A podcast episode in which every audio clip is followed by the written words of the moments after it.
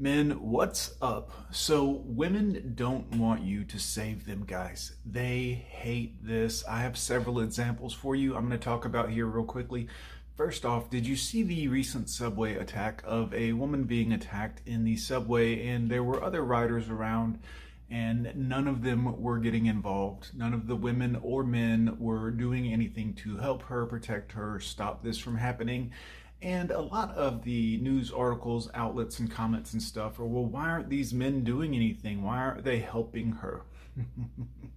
Ladies, you fought for this. You actively wanted this. You live by this, and you don't admit it. Example number one. Um, now, this is a great song I like. It's called Strange. It's by Silent Child and Margot. I'll try to remember to put a link in the description if you want to listen to it. In the woman's verse, she actually says, I hate when you try to save me, it only makes me angry. This is the heartfelt woman's voice, a voice of many women. They hate when you try and save them, and it does make them angry. Leave a comment down below if you found that to be true, gentlemen. Did you try to save one of them? Did she get really mad at you? it's weird. We're going to talk about why in a minute here.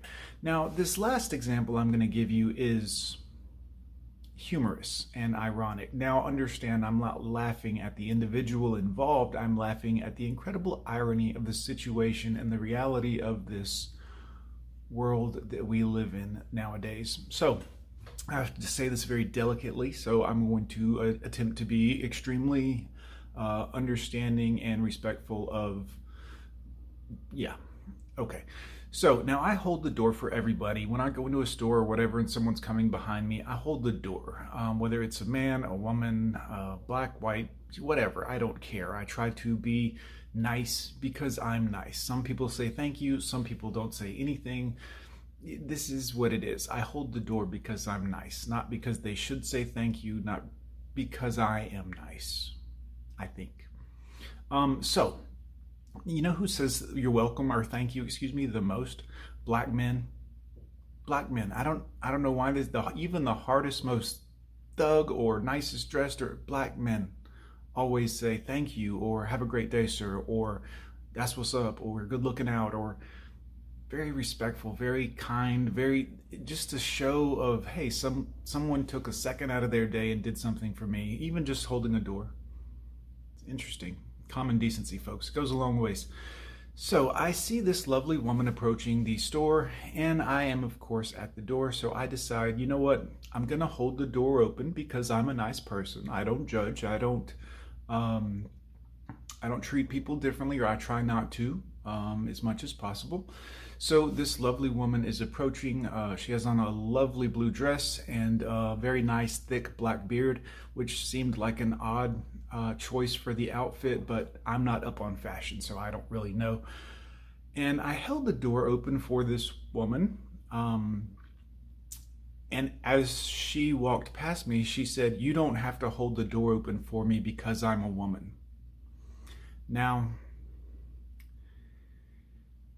again, thank you would have been great. Uh, nothing at all would have been totally acceptable, but vitriol because you did something nice for someone.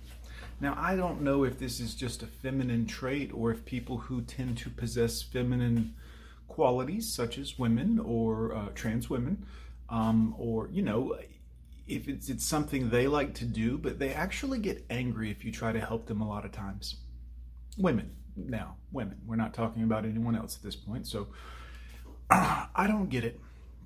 I don't understand this. I think that many of them do it because for so long they've had an authoritative figure whether it was a dad or a mom or a whoever in their life that tried to guide them and help them make good decisions. And at some point when a young woman is becoming a woman and wanting to kind of be more in charge of her life, they tend to decide, you know what, I would rather make all of my decisions and not have any outside influence, just based on what I think and feel.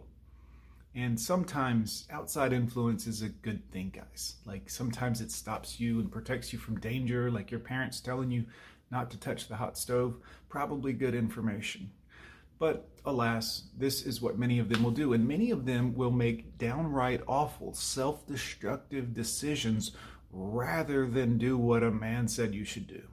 Because a man said you should do it. A man said, no, no, that's, that doesn't, that's not going to work out good. I trust me, that's illogical. You, you should do it this way because it'll put you in a better chance for success later and this and that. And the, oh, hell no. They hate this. On that, um, Silent Child and Margot song I talked about previously called Strange.